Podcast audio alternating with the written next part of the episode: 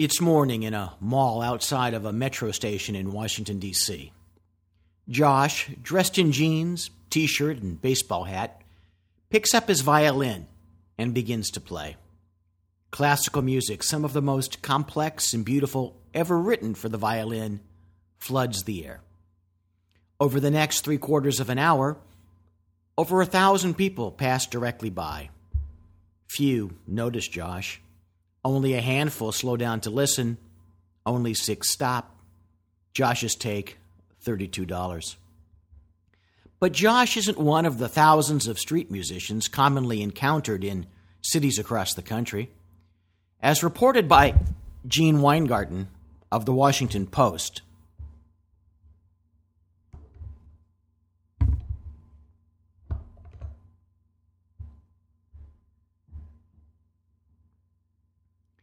But Josh isn't one of the thousands of street musicians commonly encountered in cities across the country.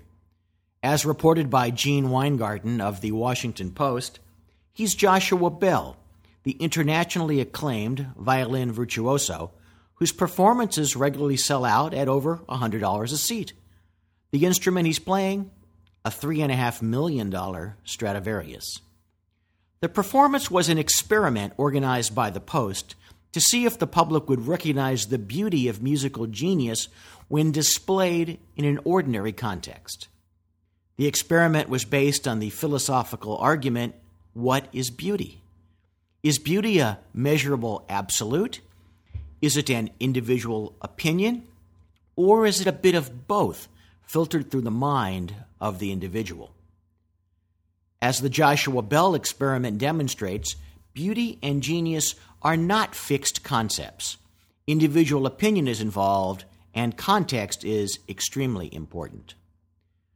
This message is immediately applicable to how hospital administrators, members of the medical staff, and patients regard and value physician groups.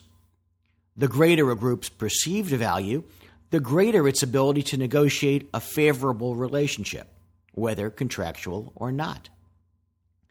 The Bell experiment validates the negotiation process strategy that I refer to as framing the issues, a part of the strategic group process. Going one step beyond the conclusion of the Bell experiment, it's possible for physicians to proactively alter the context of the metaphorical space in which the negotiation takes place. Proactively altering context for Bell means the difference between a $100,000 concert fee and $32 of change tossed into an open violin case. Proactively altering the context for your group can mean the difference between a $50,000 medical directorship and adding a $2 million stipend to your bottom line each year.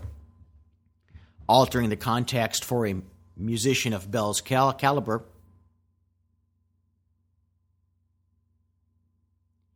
Altering the context for a musician of Bell's caliber is, on its face, a simple issue. Not the mall or the street corner, but a concert hall or a recording studio. Altering the context for a physician group is far more complex. There is an element of physical context. At the extremes, this could be described as the general perception of a group practicing at a world famous medical center versus at a free clinic in a decaying neighborhood. However, the great bulk of physician groups practice somewhere in the middle, and the physical element lies more in the extent to which any particular hospital is susceptible. However, the great bulk of physician groups practice somewhere in the middle, and the physical element lies more in the extent to which any particular hospital is less susceptible to contracting on more favorable terms to the group, especially in regard to providing significant income support. Nonetheless, for most groups, altering the physical context is not the immediate issue. But nearly all groups can do something to alter physical context, a subject that's beyond the scope of this podcast. Instead, the immediate issue is taking the correct steps to alter the conceptual context in which the group and its goals are perceived. The ultimate goal is for the group to be considered as unique, as the only group with which the hospital will deal.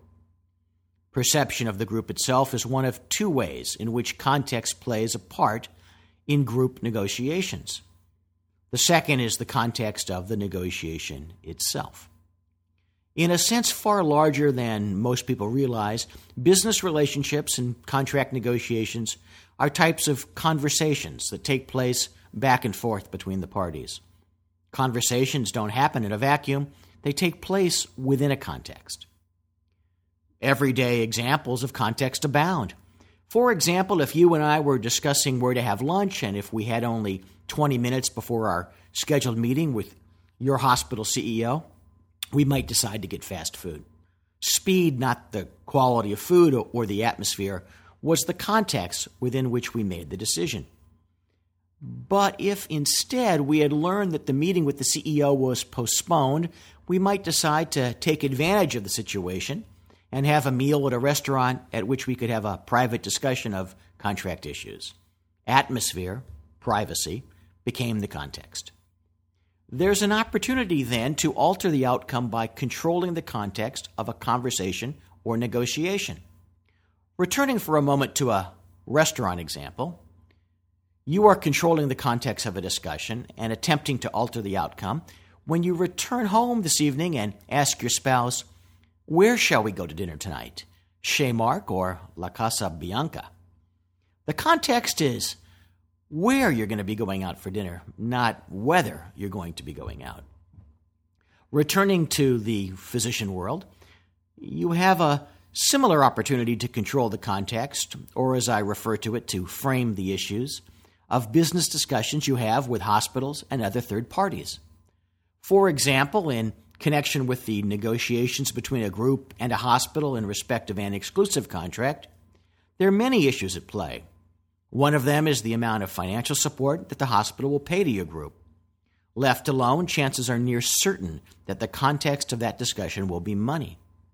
But that context permits the hospital to play your demands off as greedy to other members of the medical staff allows them to argue that a low to medium valuation range should be used to limit the amount of support, and even permits them to compare your financial demands with those of another group, real or imagined, vying for the contract. Contrast that to the situation in which you alter the frame from money to quality. In a discussion about quality, money will remain an issue, but it becomes a secondary issue.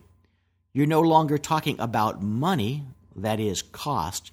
You're talking about quality and the investment required of the hospital to assure it. It becomes significantly more difficult for the hospital to portray the dollar numbers you are seeking as relating to greed, as you are not talking money, but quality. Of course, it's easy for someone to believe that they can control the context, and quite another to actually establish a frame. To achieve transformational results, framing the issues takes considerable planning and time.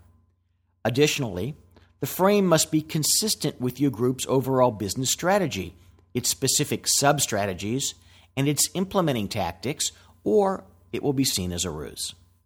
So, for example, if your group has always simply met the standard of care, but has never been proactive in terms of dealing with complaints, and has allowed disruptive physicians to remain on the roster, no one will believe an attempt to shift the frame to quality. On the other hand, if your group has devoted a significant period of time, optimally several years prior to the actual beginning of face to face negotiations, to not only developing high quality initiatives, but to properly publicizing those efforts to the appropriate constituencies your chances for success in constructing a quality framework are markedly higher. In conclusion, remember that every relationship and every negotiation has a context. The question is whether it will be set by you or by the other side or simply left to chance. The latter two alternatives leave you open to happenstance. In any and all events, you are going to face the music the question is whether or not they're playing your song.